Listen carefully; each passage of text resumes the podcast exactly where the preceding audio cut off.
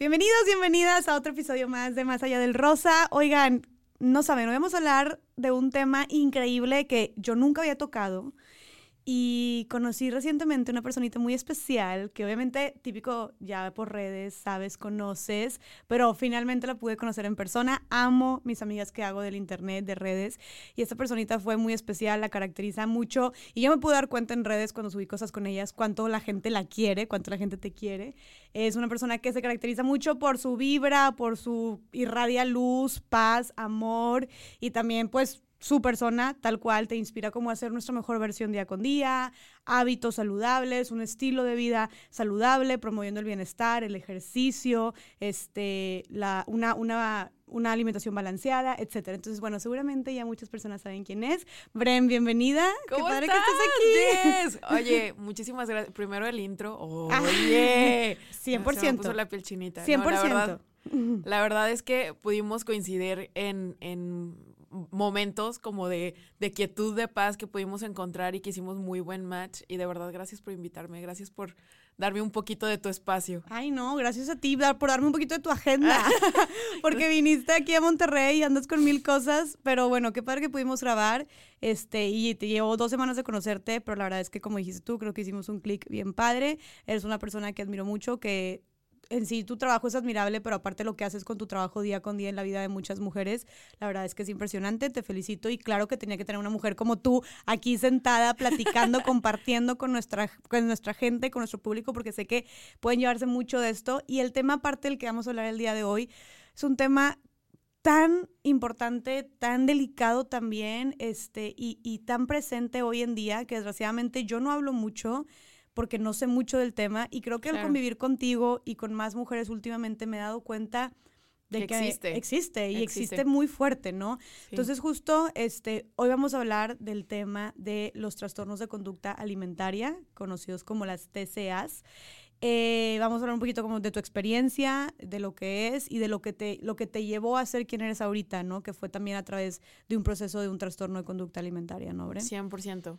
Eh, bueno, primero déjenme les cuento un poquito de, de qué hay atrás de ese trasfondo, de ese TCA. Sí, sí, sí, porque, porque la verdad es que es una historia eh, tremenda. Como que nosotros apenas vemos la punta del iceberg y cuando nos dicen anorexia o bulimia, que son los dos TCAs como más conocidos, como que nos imaginamos una persona súper delgada, ¿no? Y, sabemos, tenemos claro que anorexia es la persona que no come y bulimia es la persona que vomita, ¿no? Pero no, no sabemos así como que nada más, solamente sabemos identificarlo y a veces no sabemos cómo ayudar a esas personas. Es más, si tú conoces a una persona que es anoréxica o bulímica y tú no has tenido este contacto con los TCAs, lo más probable es que le digas, pues come o pues deja de vomitar, o sea, como que realmente esos son los comentarios o, esas son las recomendaciones. Échale ganas. O échale ganas, el échale ganismo que hace tanto daño, ¿sabes? Entonces, y no, la verdad es que viene muy probablemente desde mucho más atrás. Mi TCA en específico empezó cuando yo tenía siete años.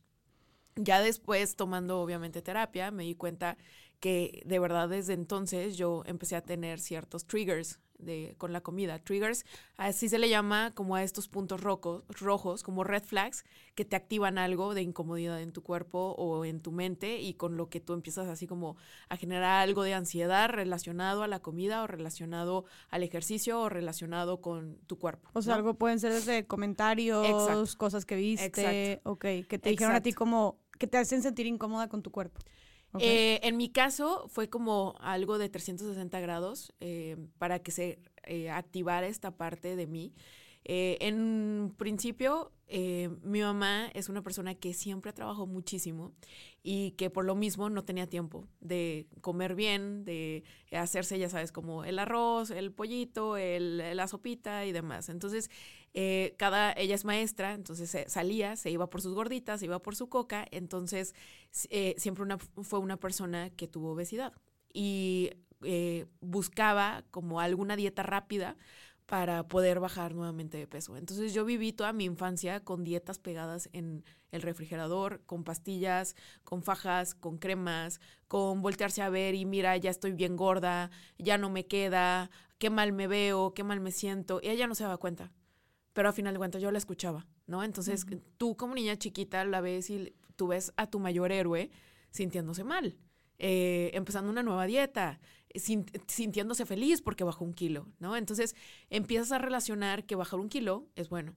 Empiezas a relacionar que eh, eh, hacer dieta y la compensación es bueno. El que te digan, chulén, bajaste peso, es bueno, ¿no? Entonces, a, costa de lo que sea, porque a veces ella está de mal humor, a veces no eran las mejores dietas, era la dieta de la luna, se moría de hambre, comía chicharrones nada más cuando estaba en cetosis.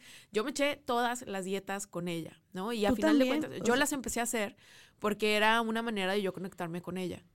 Okay. Porque a final de cuentas, imagínate, no tenía tiempo y yo la ayudaba y era como, pues vamos a comer lo mismo y empecé a hacer yo también lo mismo que ella. Claro, y súper entendible para tu mamá. O sea, digo, y creo que muchas mujeres ahorita viven en el día a día, corre y corre.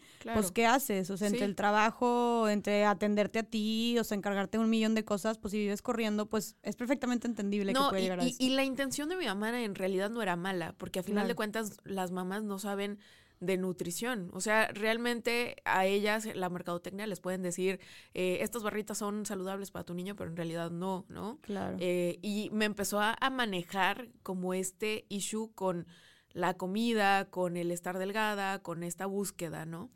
Eh, por una parte. Por otra parte, yo siempre estuve en colegios donde las, las personas con las que convivía, mis compañeritas, eran personas que eran súper delgaditas y mi estructura siempre fue pues fuerte, o sea, yo tenía mis chamorrones, mis, mis piernotas, estaba pues estaba fuerte pues.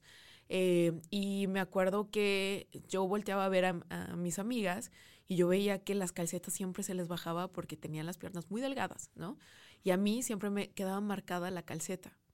Y me decían, es que es porque tú tienes las, las piernas de jamón. Me acuerdo que me dije, eh, digo, ahorita pues obviamente lo, lo escucho y me río, pero en ese momento me, se me marcó mucho este comentario que me dijeron de, tú tienes las piernas de jamón y tú tienes las piernas de jamón. Y yo me acuerdo que tenía siete años, o sea, entonces son pequeños, te digo, triggers que ya tomando terapia, pues obviamente fue como, ah, caray, de, de ahí fue. ¿No? Entonces eh, yo tenía como esta obsesión de tener mis piernas delgadas, flaquitas, y pues obviamente no se podía porque mi chamorro pues ya estaba formado, ¿no? Siempre he sido como de esa línea, al menos de las piernas, como muy piernona. Entonces, entonces empiezo con esta parte de yo misma empezar a auto recetarme dietas, a auto quitarme lunch, a auto este eh, quitarme la cena. Eh, empezó, empezó así, con cosas bien chiquitas, o sea, quitándome eh, partes de comida, dejando de comer cosas, la mitad, eh, quitándome los postres y obviamente pues reaccionó mi cuerpo y empecé a adelgazar. Y empiezan a, venir los comentarios, los ojos de los hombres de, ay, qué bonita, ay, qué bueno que adelgazaste, te ves mejor, sí es cierto. Y uno como mujer, eh, pues te sientes halagada, te sientes como, qué padre, lo estoy haciendo bien. Es como un plus one, así, aplauso, venga. Dices, voy por el buen camino. Voy bien. Tengo que seguir haciendo Voy bien, ¿no? Entonces me acuerdo que toda la secundaria fue como un ir y venir de esa parte de estarme quietando eh, alimentos, ¿no?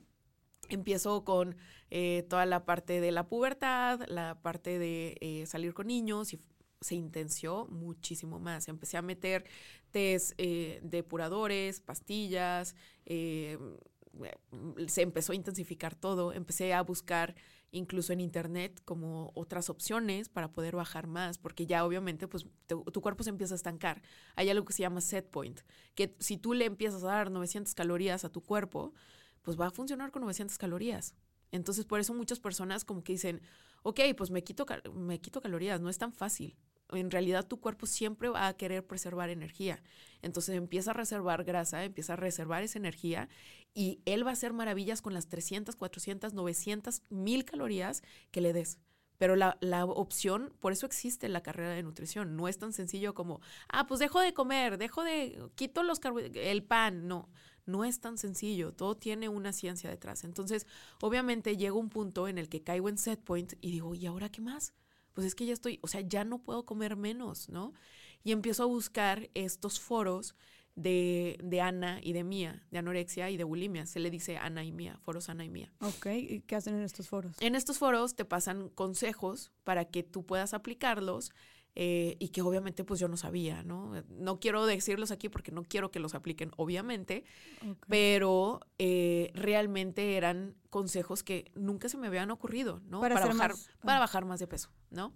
Eh, y, y, es una comunidad, es una comunidad súper fuerte. Entonces imagínate, normalmente este tipo de personas que yo era una persona que era muy solitaria, siempre he sido muy introvertida.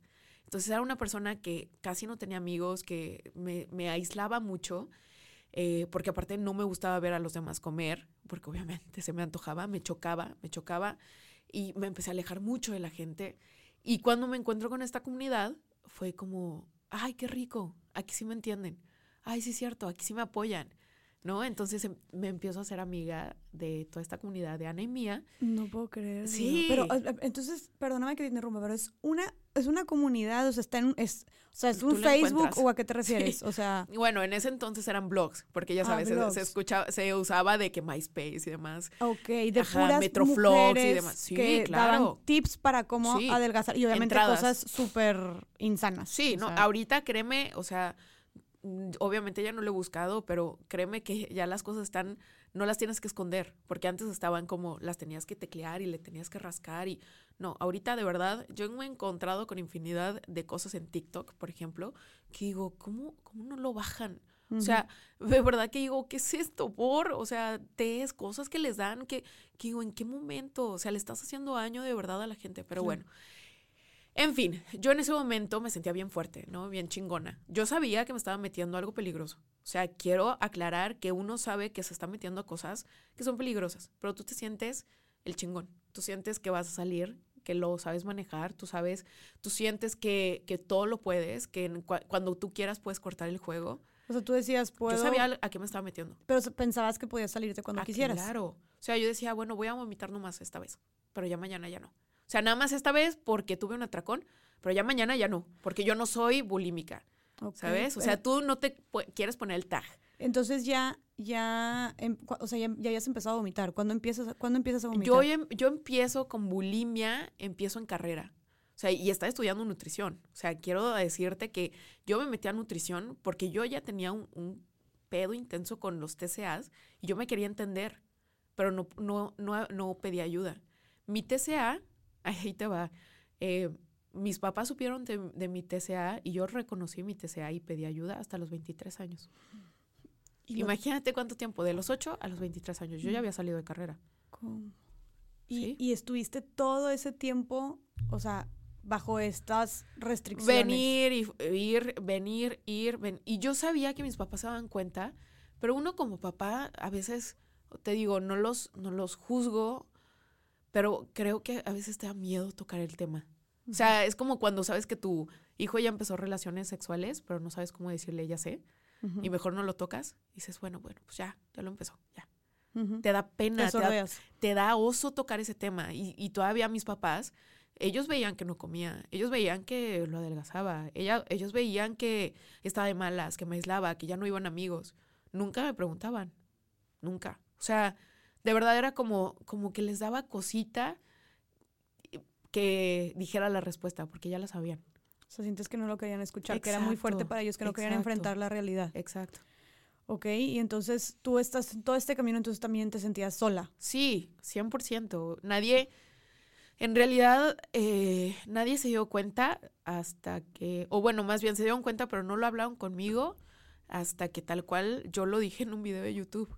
Ahí fue mi salida de closet. Ok, ¿cómo, qué, qué dijiste? Pues tal cual me abrí, o sea, dije, oigan, yo estoy viviendo esto, puse fotos, obviamente, de, de, mi, de mi cambio, este, dije, oye, ¿sabes qué? La verdad es que me cuesta mucho hablar de esto, pero yo ya no puedo, ya no puedo, necesito ayuda, necesito que alguien me pueda, me pueda entender, me pueda escuchar y me pueda sacar de este hoyo porque ya no puedo hacerlo sola hasta los 23 años yo creo que sentí que yo estaba como al mando, ¿sabes? Sientes que estás jugando. Y en ese momento volteé y dije, no me puedo salir ya de esto. O sea, ya no puedo salirme de esto.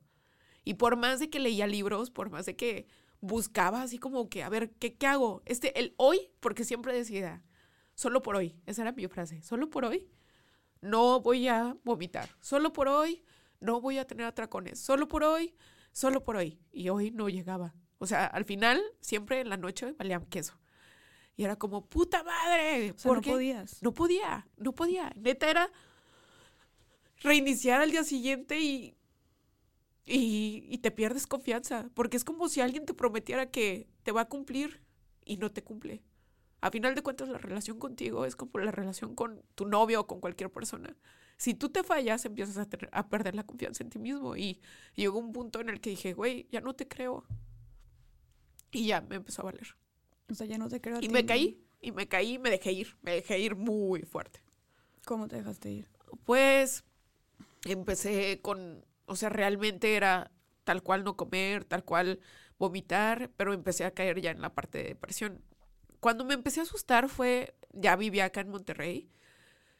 Me acuerdo que estaba acostada en la cama y fue como, güey, a nadie le importo, ¿sabes? Si me voy, si me pasa algo, nadie se va a enterar. Y me acuerdo que salí, venía de carretera, eh, estaba en el carro y venía un tráiler hacia mí y dije, güey, ¿y si aquí me vale madre? A nadie le importó, realmente no puedo con esto. ¿Qué más da? ¿Sabes? Entonces llega un punto, es a lo que voy. No, no es dejar de comer, no es verte delgado, no es empezar una dieta, es tiene unas consecuencias tan grandes que no te las imaginas, porque yo, Bren, era una persona que era súper alegre, que era súper simpática, que era social, que echaba desmadre, que... Y de la nada fue como en qué momento llegué a este punto de quiero quitarme la vida. Porque pasó por mi mente y ahí fue como dije, ya no más, mañana pido ayuda, mañana cambio las cosas, ya, ya estuvo. O sea, fue ese fue, Al día siguiente, fue tal cual. cuando dijiste, ya tengo que pedir ayuda. Cuando, Sí. cuando te diste cuenta a ti misma que te, que te querías, cual. que querías perder la vida. Tal cual. Fue Dijiste, como, "Ya no puedo". ok, ya, ya estuvo. Ya no, ya no puedo estar así, ya no, ya no quiero seguir aquí. Lo abrí en YouTube. Hasta el momento, mi mamá creo que no me comentó nada como hasta un año después de que ya había sacado el video de YouTube. ¿En serio? Sí. O sea, pero no te comentó a nada Nada, directamente. Nada, nada. ¿Y qué le dirías tú, hablando de justo esto, qué le dirías tú a las mamás y a los papás que tienen hijos o hijas que puedan sospechar que están metidos en temas así, que están restringiendo su alimento o que puedan ellos sospechar que están tal vez cayendo en algún trastorno de conducta alimentaria? Tú con tu experiencia y, el impacto tan grande que tuvo en ti como no sentirte acompañada, que para nada es culpar a, tus papás porque es algo muy difícil. Pero viendo tú vivido esto, ¿qué le dirías a las mamás y papás que pueden tener hijos que estén pasando por esto? Es que de verdad es acercarte. Es una, es una etapa tan vulnerable que yo entiendo que es difícil tocar, hacer preguntas difíciles, pero a final de cuentas necesitas hacer esas preguntas difíciles para tener una mejor relación con él. Y de verdad sentarte, o sea, ser papá no es nada más esa persona que paga la colegiatura. Ser papá de verdad incluye absolutamente toda la parte de formación y toda la parte de formación a veces de verdad es hacer cosas difíciles, es tocar esas cosas, esos puntos que a veces no quieres tocar porque te da miedo o porque no sabes qué va a pasar, no sabes qué contestar. Pero a final de cuentas los dos están aprendiendo, pero él te necesita ahí, ¿sabes? Eh, hay que tener mucho cuidado con, con detalles tan chiquitos como, ay, es que tu hermana está más delgadita que tú, está más alta, está más, más, más. Comparaciones, yo lo he escuchado en muchas, muchas otras amigas eh, que empezaron por esa parte de, a mí me comparaban con mi hermana, eh, cosas así, detallitos, que tú no sabes qué tanto daño le puede hacer a una persona. Y no porque seamos la generación de cristal, sino porque simplemente somos humanos. Entonces también en ti, esta parte de los comentarios eh, de, de mamás o de papás hacia tu persona afectan, ¿no? Claro. O sea, ¿tú crees que pueda ser uno de esos triggers, como decías tú, para que puedan em- empezar en trastornos alimenticios? Yo creo que es bien difícil manejar ahorita la parte también, o sea, la parte de nutrición.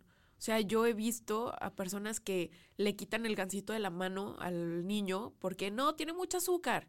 Y luego el niño va y se lo come detrás de ellos. Y, y hay envolturas por todos lados, por debajo del, del sillón y agarran chocolates por debajo y hasta te da risa. Ay, es que siempre se comen los chocolates. Pero ¿por qué no lo hacen frente de ti? ¿Por qué se necesita esconder? Y empieza a ser un ciclo. Él empieza a entender que se necesita esconder para dar placer, para, para regresar el placer a, algo tan sencillo como comer. Claro.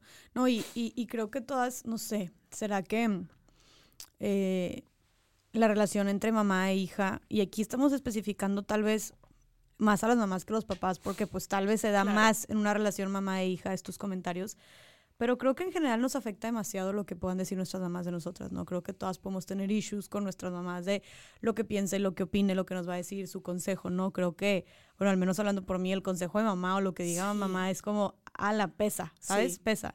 Entonces creo que cuando son cosas que tengan que, que, que giren en torno a nuestro cuerpo, han de ser muy devastadoras, ¿no? Muy destructivas. Yo también tengo amigas que, que por comentarios de su mamá pues desarrollaron muchos, muchas inseguridades, ¿no? O desarrollaron muchos, pues no sé, no, no, no puedo diagnosticarlo, ¿verdad? Pero muchos como inicios de posibles trastornos. Entonces, a todos esos comentarios, ¿ven qué? Evitarlos. O sea, transformarlos. Evitarlos, transformarlos. En lugar de hacerlos en negativo, de verdad busca, busca esas líneas positivas de tu hijo. En lugar de decir, ay, es que tú eres malísimo para eso, dile, oye, tú eres buenísimo para esto. O sea, de verdad, siempre buscar reforzar las partes positivas. Y dejemos de hablar a nuestros hijos sobre su cuerpo, ¿no? O sea, creo que podemos, no sé, prestar atención en otras cosas mucho, en otros factores o características que tengan que, que tengan que ver mucho más allá de su físico, ¿no?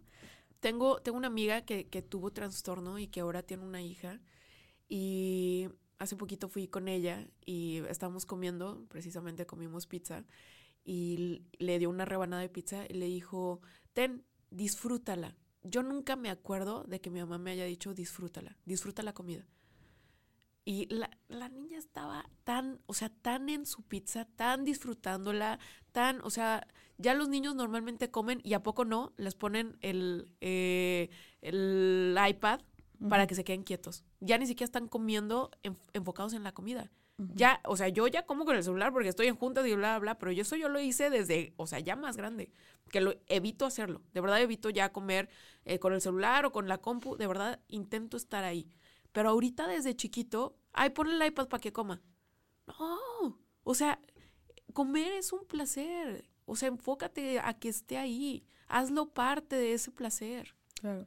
Completamente, Brian, y qué bueno que, que, hablemos precisamente de como este rol activo de los padres en, de los, de, mamá y papá, que también es importante que los papás se involucren, ¿no? Este, de alguna manera. Y, y bueno, nos quedamos entonces en que tú decides pedir ayuda y qué pasa a partir de que tú decides pedir ayuda y contarle al mundo por lo que estabas pasando.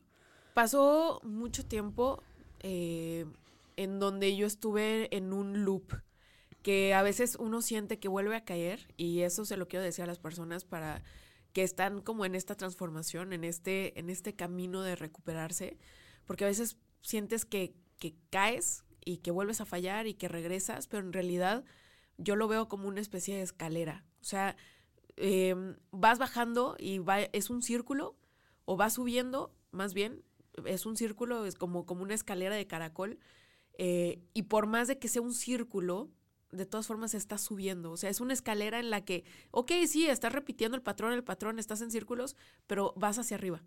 Y tú como que en ese momento no entiendes que verdad vas progresando.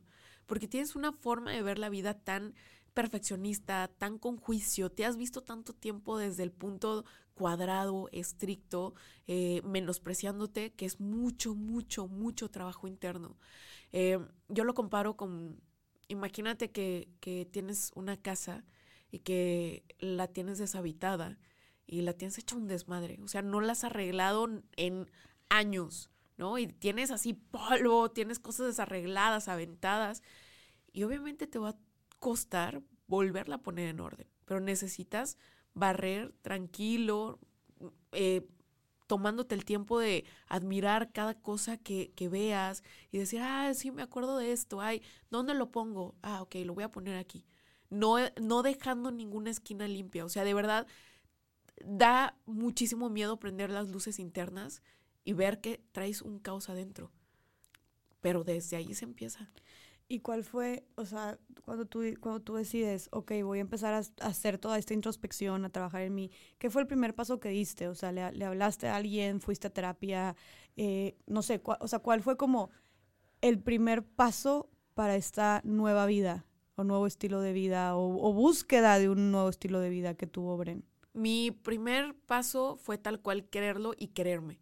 O sea, de verdad, decir, esta vez no te voy a tomar la cara, o sea, no te voy a ver la cara, ¿sabes? O sea, esta vez, sí, esta vez, de verdad, te lo juro que sí voy, sí voy por esto. Y me acuerdo que agarré una libretita, digo, yo tengo el conocimiento como nutrióloga, entonces tenía como esta línea primero, y eh, fui eh, la primera vez con una psicóloga y me acuerdo que me abrí, fui con un buen de psicólogas, la verdad eso también necesitan entenderlo, que la primera persona con la que vayas no va a ser esa persona, esto es una relación. O sea, si esa persona con la que te estás abriendo, ya sea nutrióloga, psicóloga, entrenador, no te, no, no te sientes que, que, que es tu casa, no te sientes cómodo para contarle absolutamente todo, para desnudarte, si te da pena, no es ahí.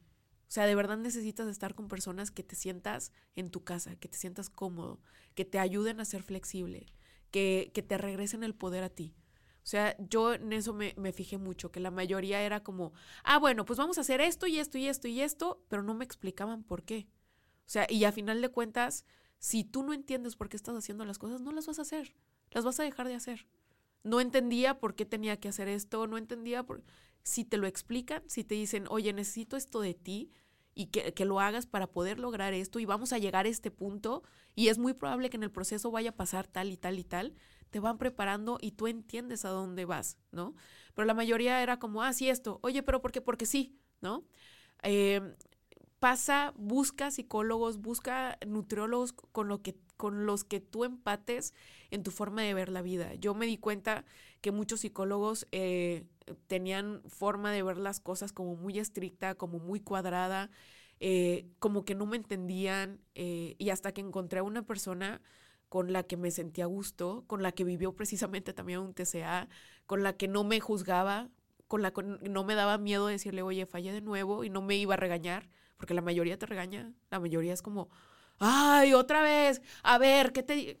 tal cual, tal cual. Y eso es mucho de, de parte del sector salud, que entiendas que esto no es cualquier cosa, que esto, que una cosa es la práctica y una cosa es que encajen perfectamente tus macros y, tu tabla y tu programa. Y otra cosa es que yo lo haga. Y si tú no estás logrando que yo lo haga, al 30%, pero que lo haga, no, no eres un buen profesional de la salud. Por más de que tus macros encajen y se vea divino y wow. O sea, realmente te tienes que enfocar en que la persona haga al menos un 10% del esfuerzo. Y la mayoría quiere que saltes del 1 al 10 porque así lo leyó en el libro. Qué importante, ¿no? Como, cómo es el, el, apoyo, la guía, el acompañamiento de profesionales de la salud para personas que estén pasando por un TCA. Entonces, ¿tú te tardaste en encontrar a alguien? Mucho, yo me, me tardé demasiado. Eh, y me acuerdo perfecto que lo que a mí me dijo Mariana, que es, es mi psicóloga, busca ser un poquito más mediocre, no, no siempre tienes que dar el 100. O sea, no hay problema estás haciendo algo, estás cambiando algo, apláudetelo. Yo era súper cuadrada y de ahí sale precisamente una de mis frases que la tengo tal cual tatuada, sé flexible para que no te rompas. ¿Por qué? Porque yo si no era blanco era negro, si no era lunes no iniciaba, si valía madre el miércoles me esperaba hasta lunes, ¿sabes? Mm. Tenía muy marcado ese, ese hustle, ese, ese cuadrado. Y ella era como, güey, pues si la en la mañana te comiste algo que eh, tuviste un mini atracón, no, no te esperes al día siguiente. Tienes otra oportunidad en una hora que vuelvas a comer.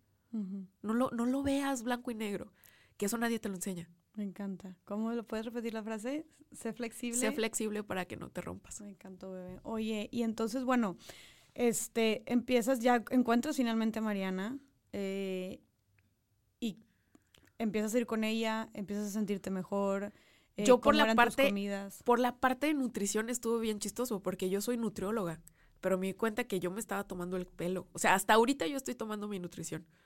Después de siete años. ¿Cómo que te estabas tomando el pelo? O sea, como que yo decía, no, sí, sí lo estoy haciendo, pero no es cierto. O sea, ¿sabes? O ah. sea, sí necesitas que es como un psicólogo que se autoterapee, pues no, o sea, realmente sí está bien que vayas con alguien más. Lo digo porque hay muchas nutriólogas o personas, coaches y demás que como que quieren hacerlo ellos solos y está bien, pero sí no está mal pedir ayuda. O sea, a veces sentimos que somos autosuficientes, pero en realidad es tu ego que no te está dejando pasar, ¿no? Si puedes, puedes con todo, pero no al mismo tiempo. Eh, entonces yo fui con precisamente eh, con una, una nutrióloga de mi equipo. Yo tenía, yo ya llevaba cuatro años sin menstruación de la cantidad tan limitada que tenía de calorías y de, de mi porcentaje de grasa. Llegué a llegar al 12% de grasa. Y no era tanto por el porcentaje de grasa, sino porque no comía pues prácticamente nada. Le tenía mucho miedo a las frutas, eh, muchos alimentos que dejé de comer. O sea, yo tiene tres años que como mango. Antes era como, no. ¿Y por qué no tenías miedo a las frutas? ¿Qué tienen las frutas? Porque tú te casas con ciertas mentiras que has escuchado. O sea, es desaprender mucho. Y, y por más de que yo tenía la base, te digo, como nutrióloga, de que no te hacen daño, nosotros le llamamos fear foods. Eh, y todos, como en, ese, en el TCA, tenemos una, un alimento que tú lo ves y tú lo ves como malo. Lo tienes catalogado como malo y bueno. Y ahí entramos mucho por la parte de, redes sociales. Seguro tú has visto este, este sí, este no, este sí, este no. Y empiezas a ver, a catalogar, sin que tú te des cuenta, eh, ciertos alimentos como malos. Les empiezas a tener miedo, poco a poco. En el TCA esto está muchísimo más reforzado. ¿No? Entonces, una persona con TCA es muy probable que la pasta no la coma, ¿no? O que el plátano o que el mango no lo coma. Porque son los que tienen más azúcar. Ajá, porque de alguna manera te han dicho que son los que tienen más, más azúcar. Aunque yo como nutrióloga, la teoría la sé y sé que es una fruta más. Y sé que se va a procesar igual que otra fruta, pero eh, te empiezan a meter cosas de que no, se absorbe más y, ya no sabes qué creer, por más de que entiendas cómo funciona tu cuerpo. y hasta tú misma que Hasta yo misma. Por eso yo no juzgo a ninguna de mis pacientes que se acercan conmigo y que de repente es, Bren, es que no sé, es que, o sea, de verdad es un fear food. Es algo que te aterra, que te lo estás comiendo y, quieres llorar. Así de fuerte es un fear food. ¿En serio? Sí. O sea, tanto así. Sí. Llegaste a estar así como comiendo algo con demasiada culpa. Así, y que vas directo y, lo vomitas. O que no lo pasas, lo pones en la, en la servilleta. Pero entonces, ¿por qué lo masticas? Lo, lo, masticas y lo sacas. No, te, es, de verdad, no lo quieres tener en tu cuerpo. O sea, es como, es como repulsión. Es como, como, como si hasta tú mismo empiezas a bloquear, empiezas a, según tú, hacer que no te guste ese alimento. Por ejemplo, yo mucho tiempo fue así como, es que a mí no me gusta la avena. Es que a mí la avena me hace daño por el gluten. Es que a mí, no es cierto. En realidad la avena me aterraba. ¿Por qué te aterraba? Porque según yo tenía, o sea, era, era carbohidrato. Te iba a engordar. Ajá. Ok. Pero entonces dices que llegabas a este punto de que masticabas y, lo, sacabas. Sí, lo sacas. Pero entonces, ¿para qué lo masticas desde un principio? Porque nada más no te lo comes. O sea, no sé si mi pregunta está muy tonta, pero no, no, ¿cuál es la psicología detrás? Es que en realidad es, por ejemplo, eh, cuando tú comes algo, por ejemplo, a mí me chocan los cueritos, ¿no? toda esta parte como de cueritos y así, todo no sé, no. Entonces la masticas, tienes ese acercamiento con él, pero ya no lo tragas, o sea, ya es como, me dasco, no puedo, no lo puedo tener en mi, en mi cuerpo. intentas hacerlo, pero de ahí a que de verdad tragues un fear food, uta, puede pasar mucho tiempo. A mí, yo lo que hacía para las personas que están en, en este punto es lo, eh, empecé a catalogar mis fear foods. Eh, en, había unos que me daban mucho, mucho miedo. Había otros que eh, los podía tolerar en cosas sociales o cosas así. Y había otros que, bueno, pues los voy a empezar a incluir, ¿no? Es como con los alimentos. Seguro hay uno que dices, ah, pues el aguacate, pues sí, sí, sí te lo como, no me importa. Y hay otro que dice, no, de verdad no lo puedo tolerar, no lo puedo tragar. Haz de cuenta, eso es un fear food. Entre comillas para nosotros. Entonces lo que empecé a hacer fue a la semana tenía que incluir dos fear foods que me diera miedo más o menos, pero uno, el fin de semana, incluía un fear food que me daba mucho, mucho miedo. Por ejemplo, un pastel. Un pastel yo no te lo podía comer. De verdad era como, no, no, no pasa. No, es que no me impresiona la, la, psicología detrás de que, que, tu mente haga que tu cuerpo de verdad no se lo pueda pasar. O sea, qué poderosa es la mente. Y es porque, porque de verdad tú no lo has vivido, pero yo sé que las personas que ahorita me están escuchando van a, a, sentir y van a decir, ah, sí es cierto. Oye, y estando en este punto, entonces, bueno, tú dices que empiezas a incluir el pastel el fin de semana. ¿Y luego qué? O sea, lo comías decías, ni modo, pues cierro los ojos y me lo trago y hasta que me acostumbre. En un inicio es porque mientras tú lo estás comiendo, no es que no lo puedas tragar. Es que mientras tú lo estás comiendo, hay dos, hay una lucha interna de ti. O sea, dentro de ti hay una vocecita que te dice, no, no lo hagas, no lo tragues, no, no puede ser, eh, vas a engordar, no, no te permite disfrutarlo. Entonces yo lo que empezaba a hacer mucho era, eh, nos ponían esta dinámica de que como si fueras un alien que apenas va bajando a la tierra y prueba por primera vez una manzana, por ejemplo, y la ves, la hueles, la respiras, la, saboreas, la tocas, y, y, cómo te sabe la manzana. Cierras los ojos, ah, ok, a ver, la manzana es jugosa, la manzana es, la empieza a describir en tu mente. Entonces a mí eso me empezó a, hacer ese salto de volver a disfrutar la comida. Así, esa fue como la dinámica que hacías con la, comida que le tenías pánico para empezarla a aceptar. Sí. Se llama, eh, en realidad es una técnica de mindfulness, pero es porque no estás ahí cuando estás comiendo. ¿Y te sirvió? Muchísimo. ¿Os lo recomiendas para las personas que están haciendo esto? Por ciento, 100%. Oye, amiga, y estando ya en estas cosas, ¿qué fue lo que, o sea, dijiste tú que hubo un punto en el que empezaste a vomitar cuando empezaste, cuando entraste a carrera. ¿Cómo empiezas a vomitar? O sea, siento que ya cuando vomitas ya es el paso a, no le quiero restar importancia a los demás, a las demás acciones, pero como que ya es el paso a, pues, ser, ser bulímica, ¿no? Entonces, ¿cómo, o sea, cómo de un día a otro dijiste voy a vomitar? O sea, ¿se te ocurrió o dijiste... Pues, en realidad, todos, o sea, cada TCA es único. Hay personas que empiezan con anorexia y se quedan en anorexia pura. Hay personas que se quedan en bulimia pura y hay personas que empiezan a cambiar. Y incluso ahorita, que está muy de moda, eh, hay personas que se van por vigorexia y empiezan a combinar. Vigorexia es hacer ejercicio.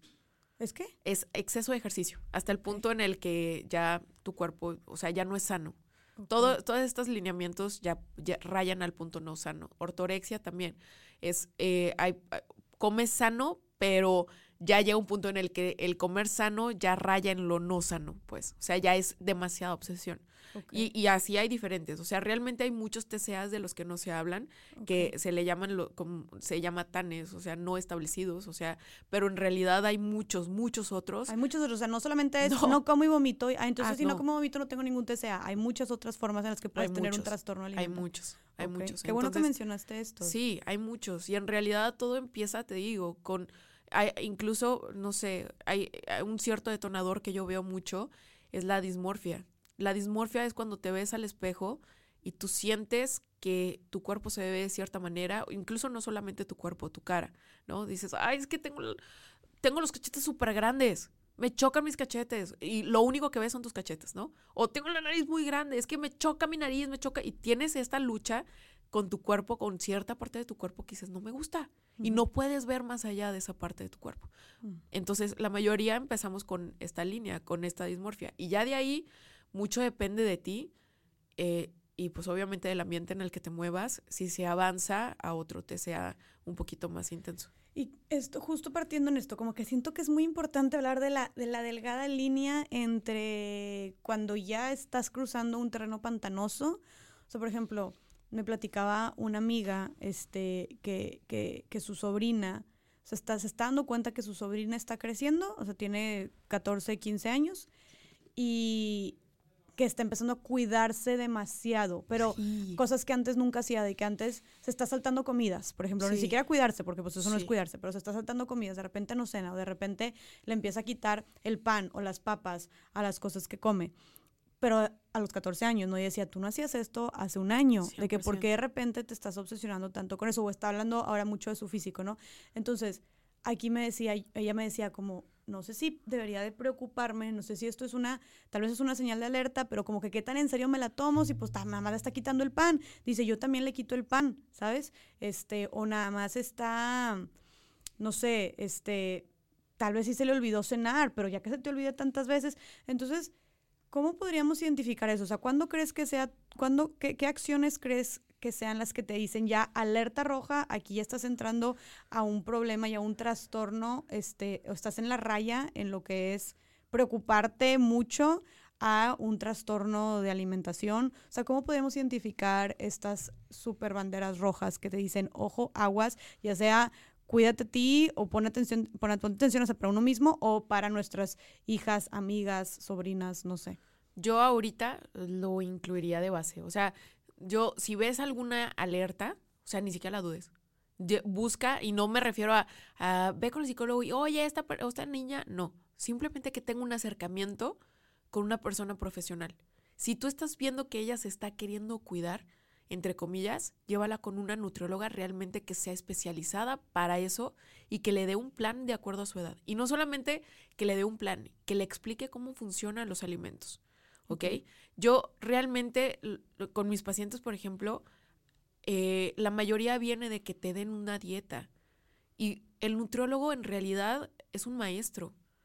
Un nutriólogo o un buen nutriólogo te debe de enseñar a ti sea, te debe de regresar a ti el poder, porque a final de cuentas yo no sé, tú, Jess, cómo te sientas, en qué momento del día te dé más hambre, eh, cuáles sean, tus alimentos favoritos, cuáles sean tus, tus alimentos confort, ¿no? O sea, por ejemplo, cuando estás triste o cuando estás en tus días, cuáles son esos alimentos que tú buscas, eh, cuáles son esos alimentos que eh, normalmente pides en un restaurante. O sea, lo importante de la nutrición no es que tengas un plan, una hoja. Lo importante es que una persona te enseñe y te diga, a ver, Yes, tú, eh, esto más o menos son las calorías que tú necesitas, pero tú las vas a estar manejando de esta manera. Y estos alimentos, o sea, es, es, es un poquito más largo pero realmente le regresas el poder a esa persona para que esté de vacaciones, esté estresada, esté en sus días, esté enferma, ella pueda tener el poder de sus alimentos. Claro.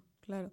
Entonces tú recomiendas como estas, cualquier, cualquier indicio de que se está preocupando de más es ve con un profesional. Yo incluso lo pondría de base. O, sea, ni siquiera tienes que esperar a que se, a que se preocupe. Es que no, es que ahorita, la verdad, yo he visto una alza tan intensa en TCAs. De verdad. ¿Tú que te dedicas a esto? ¿Lo has visto? muchísimo. O sea, de verdad, de todos nuestros pacientes, el fácil, el 60% son TCAs. y, a veces ni siquiera saben qué es un TCA. O sea, simplemente me llegan y me dicen, de verdad tan poquito voy a hacer ejercicio, porque les ponemos rutinas y les ponemos rutina de una hora. Trabajamos nosotros con, con entrenadores, ¿no?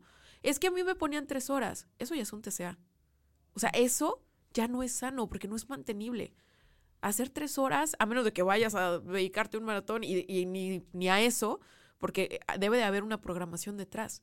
Pero ¿qué pasa? Que tú ya encontraste que el, eh, el, ejercicio te hace sentir que tienes el control, que estás quemando lo del día anterior, que eh, puedes, ahora sí que hay un exceso de calorías que estás quemando, entonces te hace sentir bien contigo. Pero tú ni siquiera estás identificando que tienes un TCA. Tú juras que eres una persona dedicada. Estoy en shock con lo que me dijiste de que, de que la mayoría de tus pacientes ha tenido un TCA. Sí. Y aparte me, me atrevería a decir que son mujeres, ¿no? Sí, claro. O sea, la mayoría de las personas con TCA son mujeres. Ahorita dijiste que... El, prácticamente el 90%. O sea, ahorita en el 95% en realidad son mujeres, 5% son hombres, pero en realidad, o sea, hay muchos hombres que no hablan. Entonces no podemos saber una cifra. Que no piden ayuda. Exacto. Ok. ¿Qué le dirías tú a las personas que mm, ahorita, ahorita que dijiste como, hablando de, de cuando ya dijiste tú pedir ayuda y, salir de este hoyo en el que estabas, dijiste cómo te sentías, que sentías que ya no había salida, que estabas sola, que, que, preferías terminar con tu vida. O sea, son sentimientos súper, súper fuertes y de verdad me duele mucho que te hayas sentido así. Y eres una guerrera y una mujer súper valiente por estar aquí contándolo y más con todo lo que ya viviste después de eso. ¿Qué le dirías tú a las mujeres que se sienten así, como te sentías tú en ese momento, que tienen un trastorno alimenticio y que se sienten como tú, que no hay salida, que nadie las puede ayudar, que están completamente solos, que preferirían, que no le, que a nadie le importan, que preferirían terminar con su vida? ¿Qué les dirías tú a esas niñas? Es un punto bien difícil porque te desconoces, ya no eres tú. O sea, yo me di cuenta que incluso, por ejemplo, los atracones, ¿no? Es, a veces te dicen, ¿cómo recomendaciones para dejar de comer por ansiedad? O ¿cómo evito atracones? Y la mayoría, o sea, te va a decir, come gelatina, lávate los dientes, come chicle, para que se te baje la ansiedad. La ansiedad es por una razón, porque algo te preocupa. Es porque tu cuerpo de alguna manera está somatizando algo y tú lo quieres tapar con alimento, o lo quieres tapar con actividad física, o lo quieres tapar con cigarro, con cualquier cosa que te pueda entretener, ¿no? Entonces, ¿qué pasa? Que llevas, es como si tu cuerpo o alguien, eh, digámoslo, una relación contigo mismo, te dijera, ayuda, ayuda, ayuda. Y tú dices, ah, sí, ahorita, y le pones la, la mano, ¿no? Sí, ahorita te pelo. Y llega un punto en el que ignoras tanto las señales de tu cuerpo que te desconectas de él.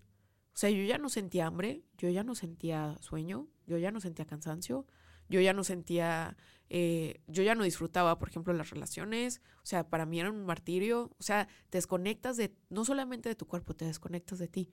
Entonces, ¿qué pasa? Cuando yo tenía esta intención de que eh, pues me voy y a nadie le importa, no era yo. En realidad yo no soy así.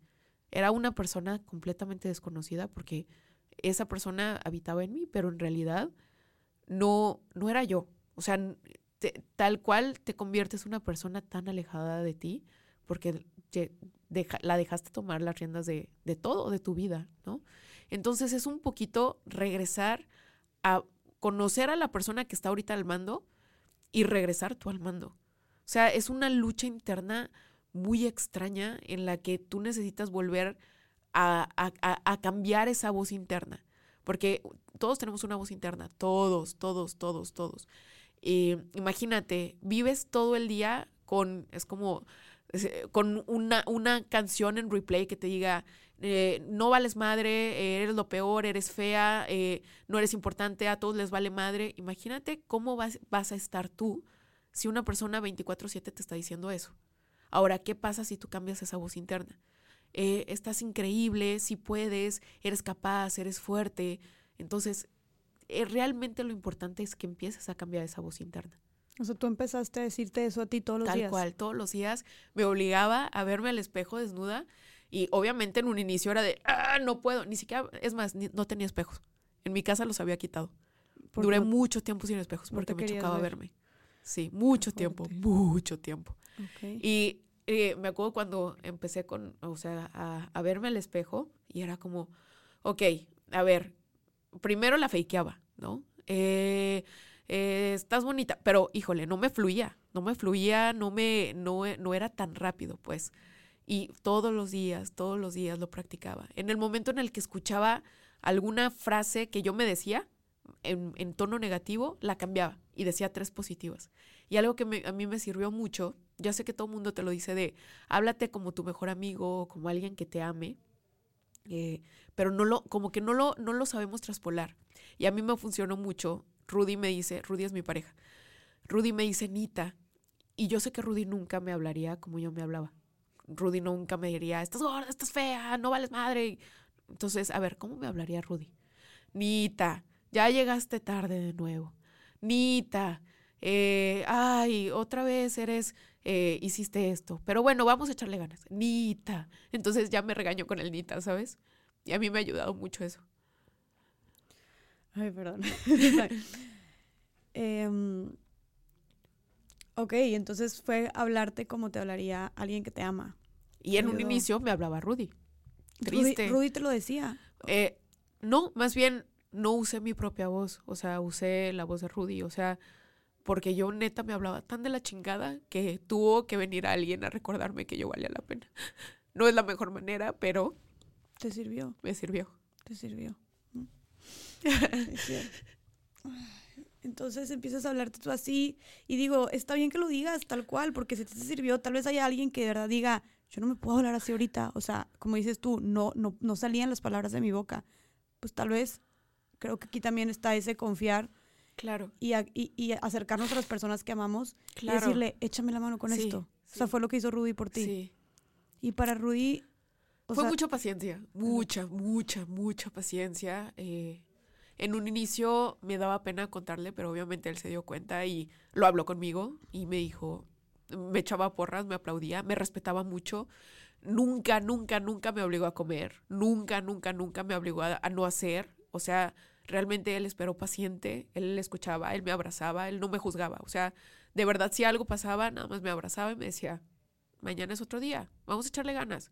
Y eh, venga, y al día siguiente él desayunaba conmigo, este, qué rico y que no sé qué, o sea, estaba muy conmigo, ¿sabes? Pero sin juzgarme, sin obligarme, sin, este, desesperarse, o sea, sabía que es un proceso que es muy mío. Los demás te pueden acompañar y pueden estar ahí, pero a final de cuentas tú eres el que decide. Ajá. Eh, Y por ejemplo, con la parte de, te digo, de, de, de ir superando, de ir avanzando, es un pasito a la vez. Empieza a enfrentarte con tus fear foods y después un día vas a decidir que en lugar de comer mil calorías vas a comer mil cien y en un mes, o sea, de verdad te tardas mucho, vas a comer mil doscientas y en otro mes vas a comer 1300 y al siguiente mes eh, vas a poder comer un poquito más de pan, vas a poder poner un poquito más de carbohidrato. Es mucha paciencia y es entender que si te caes, no hay problema. Eres un, eres un humano y puedes, no, no vas a volver a empezar porque ya tienes un camino recorrido. Y lo más importante es recordar, porque vas a ver tus fotos. Porque yo, yo, por ejemplo, a veces veo mis fotos y lo peor es que tengo comentarios, ¿no? Porque yo soy una figura pública y que me dicen, oye, ¿por qué no tienes cintura? ¿Y por qué ahora te veo más gordita? ¿Y por qué? Y yo puedo regresar a mis conductas nocivas, pero ya no lo voy a hacer porque no quiero regresar ahí. No quiero ser de nuevo esa persona. Entonces, cuando veas esas fotos, cuando te digan esos comentarios, es recordar que no quieres regresar ahí. Claro, claro, eso es difícil, ¿no? O sea, como ahorita que dices que es algo o sea, todo les parece un infierno con lo que estás enfrentándote. Y ahorita que dices como es, es, tener mucha paciencia, es como mes tras mes. ¿Cuál, ¿De dónde sacabas tu fuerza como para seguir con este proceso? Creo que a mí me ayudó mucho hacerlo público. está loco porque de alguna manera me puedo sentir juzgada, pero de otra manera también me ayudó mucho entender que si no me quería no fallar a mí, pues al menos que no le fallara a los demás, ¿sabes? O sea, como que era como, güey, te, están viendo, ¿sabes? O sea, eh, que puede ser contraproducente porque pues a final de cuentas sientes mucha presión. Pero a mí me ayudó mucho como hacer este, en realidad Brenvita es un diario. O sea, Brenvita es, no me apellido Vita, Vita es la vida de Bren. Y, a mí me ayudó mucho a que vieran, pues que a final de cuentas soy una persona. O sea, que sí, me encanta hacer ejercicio, squats y lo que sea, pero yo cuando a veces me sentía vulnerable, y lo puede saber mi comunidad, yo les decía, oigan, hoy ando valiendo queso. Oigan, hoy esto. O sea, y pues no soy la típica influencer o creadora de contenido, este, que las cosas son perfectas y cuadradas. Eh, a mí me ayudó mucho precisamente eso, ser vulnerable. Para conectar no solamente con ellos, sino para mí. Yo vulnerabilidad lo veo precisamente como eso. La, la habilidad de mostrarte tal cual eres. Y no solamente con los demás, sino contigo mismo. De dejarte caer, de dejarte ser flexible, de dejarte un día no pararte, de dejarte un día eh, pues no hacer las cosas perfectas. O sea, realmente la motivación pues es, es nada más una palabra. O sea, es entender que sí te vas a caer, pero ¿qué es lo peor que puede pasar de caerte? Pues nomás te vuelves a levantar. No, no hay palabra de motivación más importante que, que, que esa, el entender que no te vas a dejar caer. O sea, si, si, si caes más bien, te vas a volver a levantar y vas a estar ahí adelante. Creo que tuviste que ser muy compasiva contigo misma, ¿no? Demasiado compasiva. Demasiado. Y ahorita que mencionaste de que Rudy, o sea, este, este acompañamiento que hizo Rudy como que quisiera nada más enfocarnos un poco en eso, de qué importante como alguien que tú querías, o sea, el impacto que tuvo alguien que tú querías en tu proceso, ¿no? Como tú ya dejaste muy claro de que, a ver, a final de cuentas, la decisión la tuve yo de salir de ahí y es tu proceso y por más que estén y que te digan, va a depender de ti, pero que le, o sea, como, como nosotros, como, no sé, tal vez personas que nunca hemos vivido esto, personas externas, pero que tengamos a una, a una amiga, a un familiar, a nuestra hija, no sé, que esté viviendo por esto, ¿cuál es la mejor manera que podemos apoyar a una persona que creemos que tiene un trastorno de conducta alimentaria? Lo primero eso, buscar una ayuda profesional, tal cual, que te pueda estar guiando no solamente a ella, sino a ti también. O sea, realmente eh, a veces pensamos que el acompañamiento, la psicología, la terapia, la nutrióloga es nada más para esa persona. No. O sea, es para toda la familia. Esta chamba es general. O sea, porque tienen que cambiar. Si esa persona tuvo ese problema, es muy probable que alguien de la familia también lo tenga y no lo haya hablado. ¿En serio? Sí, claro. O incluso que tú, por ejemplo, yo ya hablando después con mi mamá, pues mi mamá obviamente también tiene ciertos issues. Claro, claro. Obviamente, claro. Pero, ¿qué pasa? Que porque son otra generación, pues obviamente no, no, no, no creen o no tienen acceso tan rápido a, bueno, déjame ir a terapia, tengo algo que arreglar conmigo. Claro. ¿no? Qué, qué importante cómo también puede pasar en las señoras, ¿no? O sea, en mujeres de, de, mayor edad. Digo, tú, tu público principal son señoras más grandes. Más, un poquito más grandes. Un poquito más grandes y también dices que notas esto. Sí, muchísimo. O sea, no, solamente es para adolescentes, no. vaya. En realidad, y no, sin, sin dejar de lado a los hombres, pero a final de cuentas, nosotros como mujeres dependemos mucho del aspecto físico, muchísimo. Y todo empieza por eso, por el punto de querer encajar, de querer mostrar, eh, pero en realidad, en realidad no es que le tengas miedo a la comida, le tienes miedo al efecto que tiene la comida en ti. ¿Qué pasaría si la comida no tuviera calorías? ¿La comerías? Muy probablemente sí. No le tienes miedo a la comida, tienes miedo al efecto que tiene la comida en ti. Entonces, eh, realmente es, te digo, empezar a ver, a manejar las cosas de otra manera. O sea, a veces pensamos que, ok, un gine de cabecera, también un nutriólogo, es súper importante. O sea, ya ahorita, eh, tanto por la parte de mercadotecnia como por la parte de redes sociales, pero simplemente porque lo haces tres veces al día. ¿Y cómo no vas a tener a alguien que te guíe para hacerlo de la mejor manera y para que te regrese el poder? Para que tú puedas tomar tus propias decisiones. Claro. Y para que sepas que estás tomando la mejor decisión para ti. Claro. Entonces, no ir al nutriólogo solamente cuando queremos... Bajar de peso porque tienes el viaje a Cancún. No servimos nomás para eso. Realmente para que te quite esas nociones de alimento malo, alimento bueno. No, que entiendas que puedes comer de todo. Neta, de todo. Ok, me encanta. Gracias por el consejo, amiga. Eh, y nada más quiero yo saber cómo de aquí, ¿cómo fue esa transición? Porque tú no solamente superaste esto, saliste de ahí, sino que aparte te conviertes en Brembita, ¿no? Lo que eres ahorita, que tú dijiste, eres una figura pública, este, vas a llegar ya casi al millón de seguidores en Instagram, tienes más de un millón en TikTok, o sea, eres una persona eh, muy conocida en, precisamente promover un estilo de vida saludable, ¿no? El comer bien, sanamente, el ejercicio y también el tema de creer en nosotras, de adaptarnos a nuestros procesos. O sea, lo has hecho increíble y yo te admiro muchísimo. Entonces, ¿cómo fue? O sea, te digo, qué impresionante porque no solo superaste esto, sino que también te convertiste en lo que eres ahorita. ¿Cómo, cómo de repente estás como trabajando en superar este trastorno y ahora, cómo llegas a lo que eres ahora? Es impresionante lo que hace la mente. O sea, cuando es, es que eres una plantita y si tú riegas a esa plantita va a crecer. Entonces yo empecé a trabajar muchísimo mi fuerza, mi fuerza mental, mi empoderamiento. El, el de verdad entender que puedo confiar en mí. Y confiar en ti no es, no es este, subir la foto en la que te veas mega nalgona y, y, chingona y no. O sea, confiar en ti es saber que no te vas a dejar caer y que si te caes te vas a levantar. O sea, eso es la confianza realmente. Entonces, yo sé, realmente Brembita se convirtió en Brembita por eso, porque fue mucho empoderamiento, fue mucho eh, el, el, el, hacer las cosas de manera diferente, el que no me afectara o, o el buscar que no me afectara o cada vez menos el, la, la, decisión o lo que dijera la gente, el, el que la gente viera también que el fitness se puede llevar de otra manera. Eh, que, ah, debe de haber un balance, que, ok, el ejercicio y, la comida también está bien, pero sin olvidarte también de tus amigos, de tu fiesta, de, eh, de dormir, de descansar. O sea, realmente creo que eh, Brembita ah, es Brembita o, o, soy Brembita, tal cual,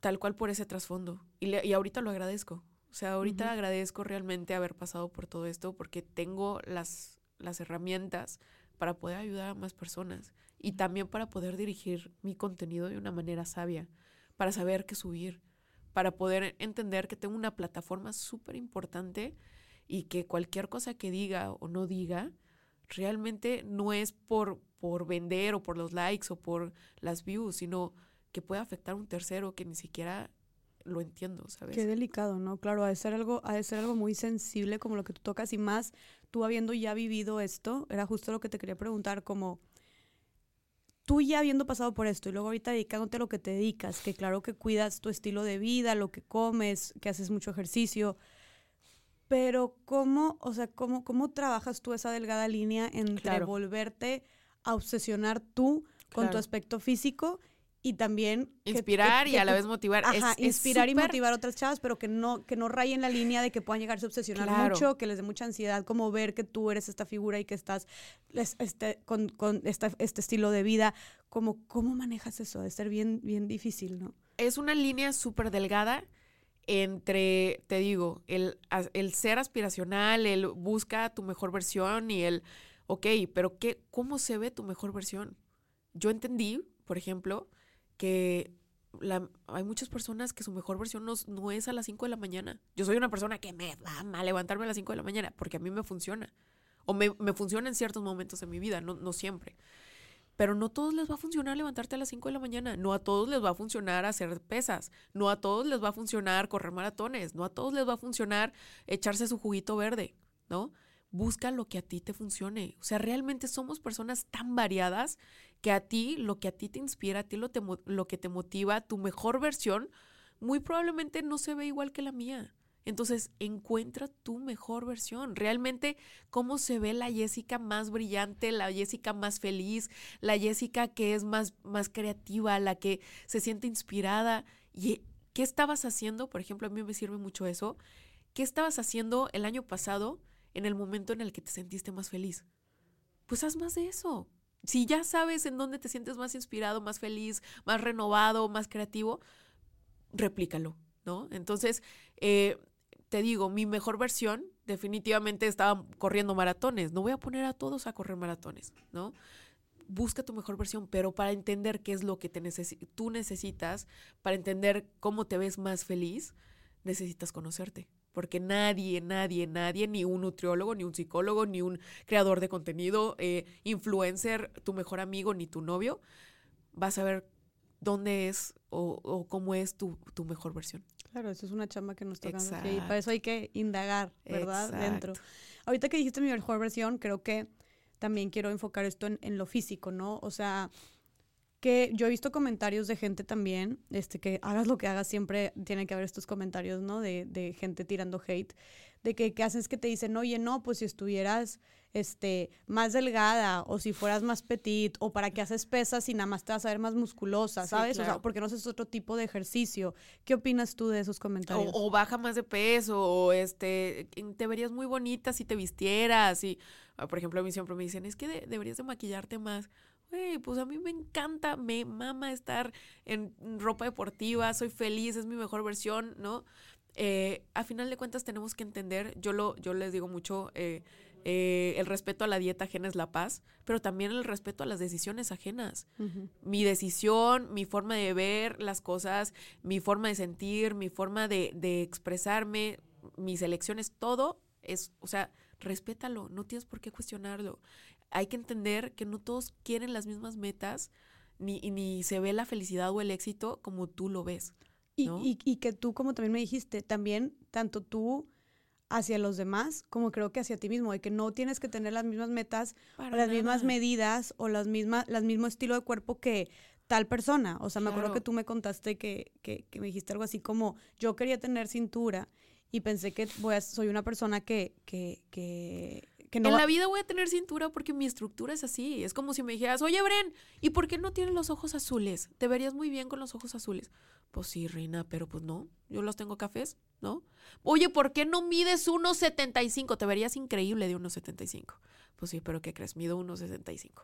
¿No? Entonces, entender que hay cosas que sí, eh, quererse y aceptarse no es lo mismo que conformarse, pero hay otras cosas que, oye, reina, abrázalas, son parte de ti, no las vas a poder cambiar. Ni que no hay, no hay forma. Y no hay manera, y está bien. O sea, todos tenemos diferentes envases.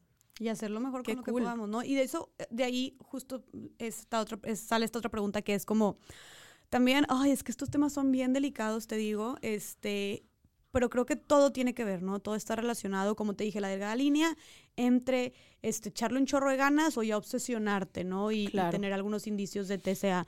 O la delgada línea también, hablemos de ahorita todo el movimiento que se está haciendo este, contra la gordofobia, obviamente siendo todo más, más, más inclusivo, más diversidad, que me encanta y 100%. O simplemente tenemos a Victoria's Secret, por ejemplo, que ya me encantó. miles de tipos de cuerpos. Claro, porque digo, creo que, no sé, hablo por nosotras que nos sentábamos a ver el... el no el- manches, el yo buscaba las medidas de Naomi Campbell para ver cuánto me faltaba para estar así. O sea, obviamente. ¿En serio? no, ¿Las te lo buscabas juro. por, de que en Google qué? Claro que sí, yo medía mi cintura y yo decía, caray, nunca voy a llegar. Claro, y creo que no fuiste la única, o sea, ve- Claro. ve a lo que llegamos, o sea, yo me sentaba con mis amigas en prepa a ver el desfile de Victoria's Secret y salías deprimida, la neta, o sea, era como que sí, te sentabas y te era una un, era algo agridulce porque te emocionaba ver a estas chavas hermosas y cosas así, wow, y opinar y no sé qué, y digo, los hombres no se diga, ¿verdad? Sí, claro.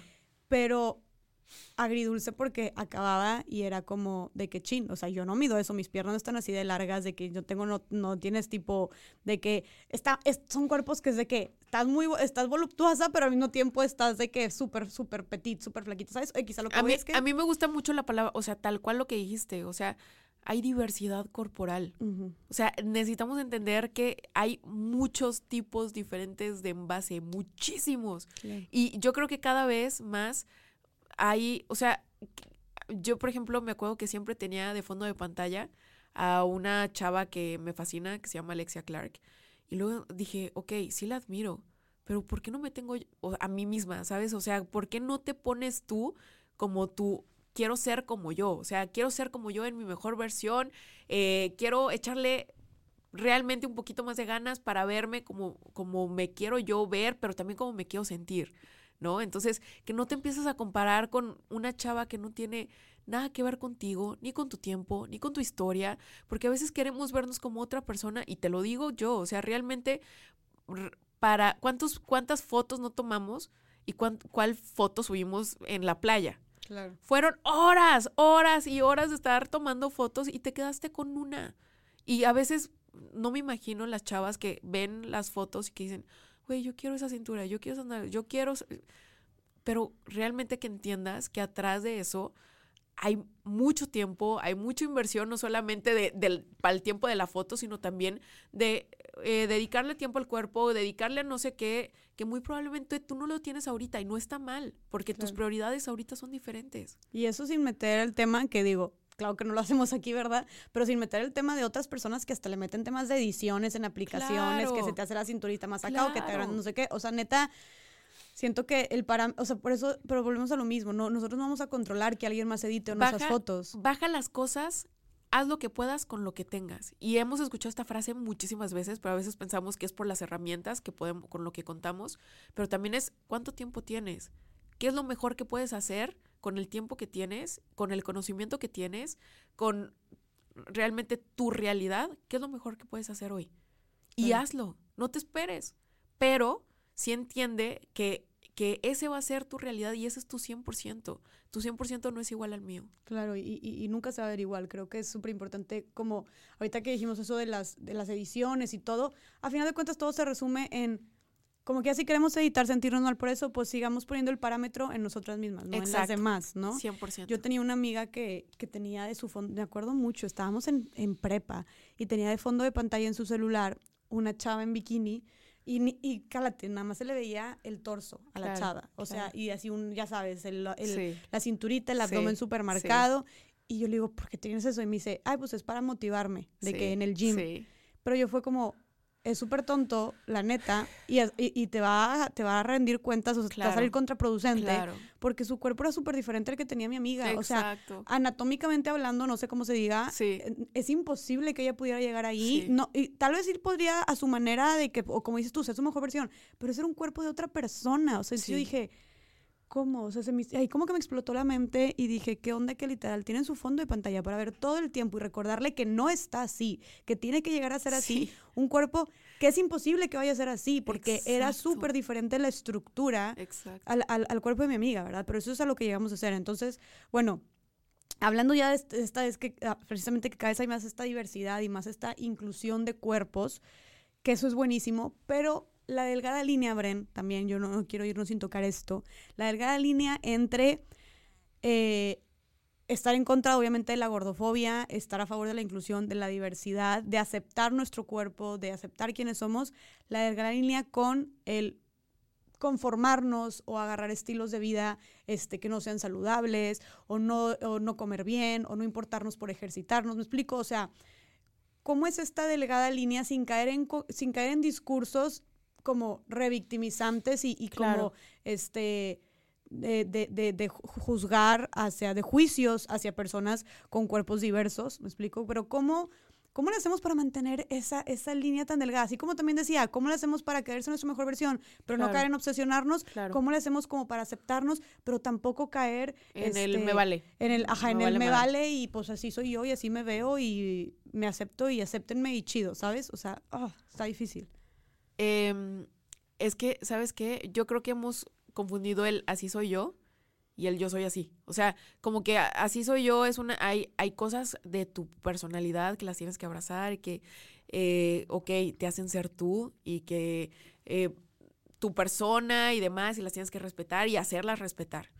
Pero hay otras cosas que es como acéptame y quiéreme y pues si no te gusta y pues qué cool, ¿no? Y eso no es solamente con los demás, también es contigo. O sea, realmente yo creo que tú sabes cuando, cuando no estás a tu 100%. Y se vale de repente decir, ay no, güey, hoy no, hoy no me siento en modo Superman, ¿sabes? Hoy no me siento en modo superhéroe, hoy dejo la capa y la cuelgo, está bien, pero realmente hay que, hay que ponerle atención a cuando de plano es un lunes y no te emociona tu vida.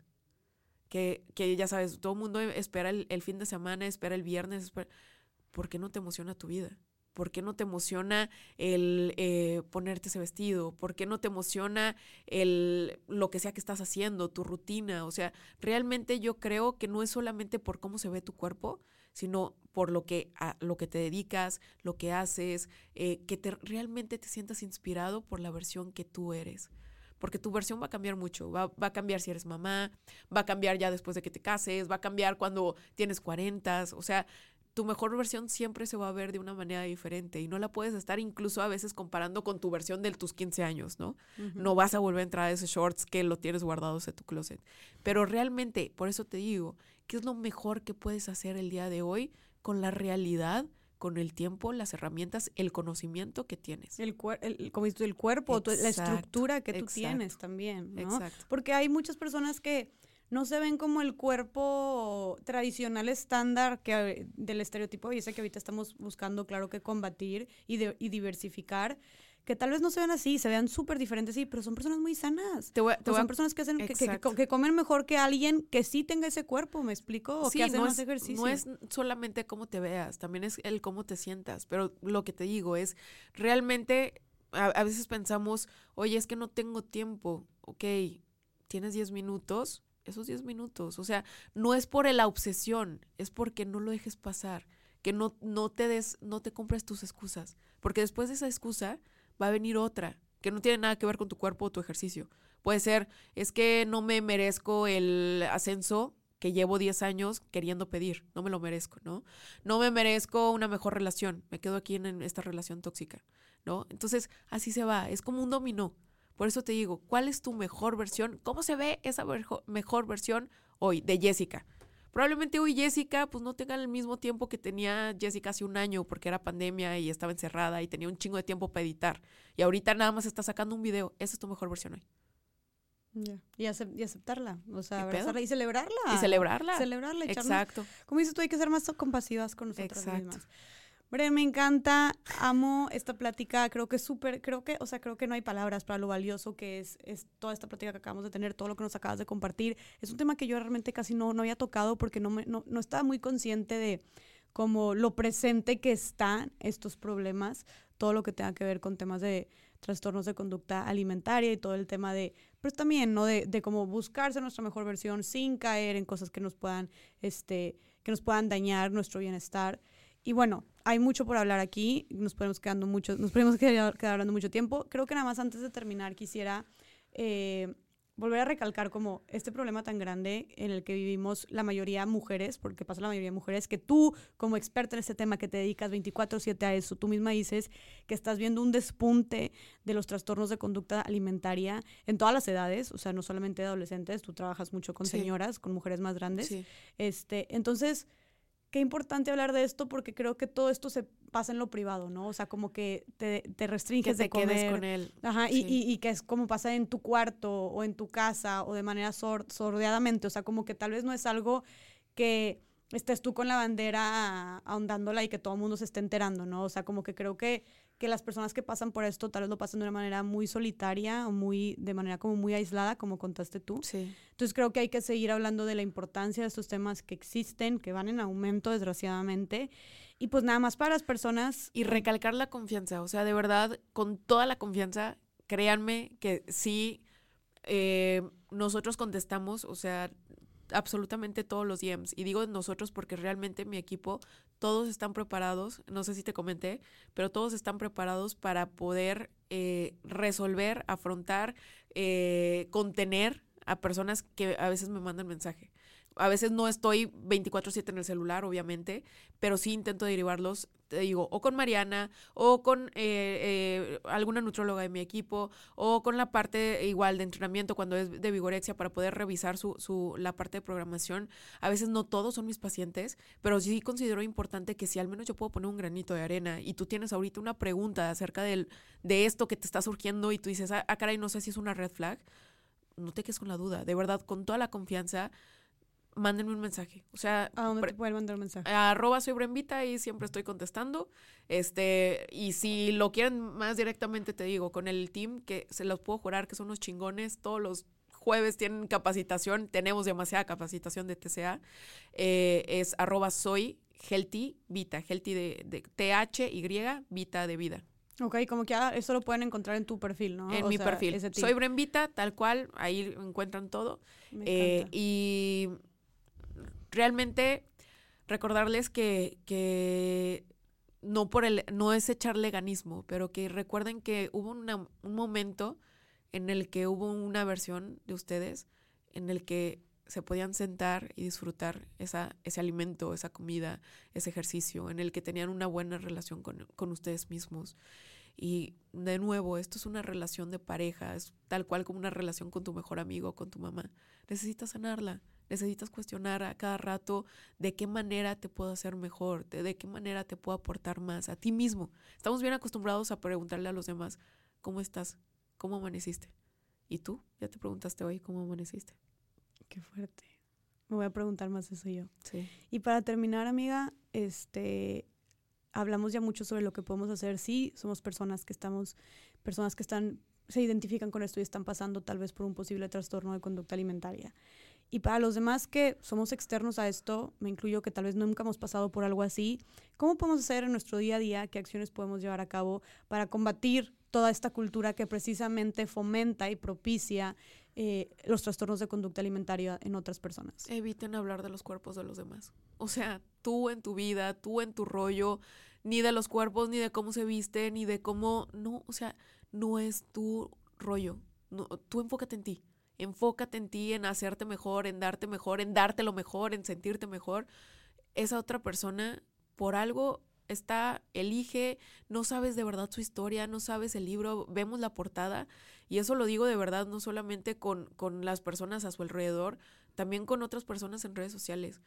Estamos bien acostumbrados de ir, soltar el comentario, se te vería mejor, deberías quitar, debería Güey, también hay personas. En redes sociales también hay personas. Somos personas. Somos personas y no porque a veces, a veces sueltes la bomba y te vayas, no sientas que, que, no explotó. O sea, no sabes de verdad cuánto daño le puedes hacer a una persona a través de redes sociales. Claro, y ya sea influencer o no y ya sea influencer o no influencer. Exacto. Y creo que lo que dijiste tú, eso, o sea, creo que hay que quedarnos mucho con eso. Dejemos de hablar de los cuerpos de las demás personas y no solamente, porque tal vez cuando escuchen esto puedan pensar... Cuerpos, formas de comer, formas de actuar, formas de eh, eh, elecciones, elecciones de carrera, de pareja. O sea, realmente ten mucho tacto.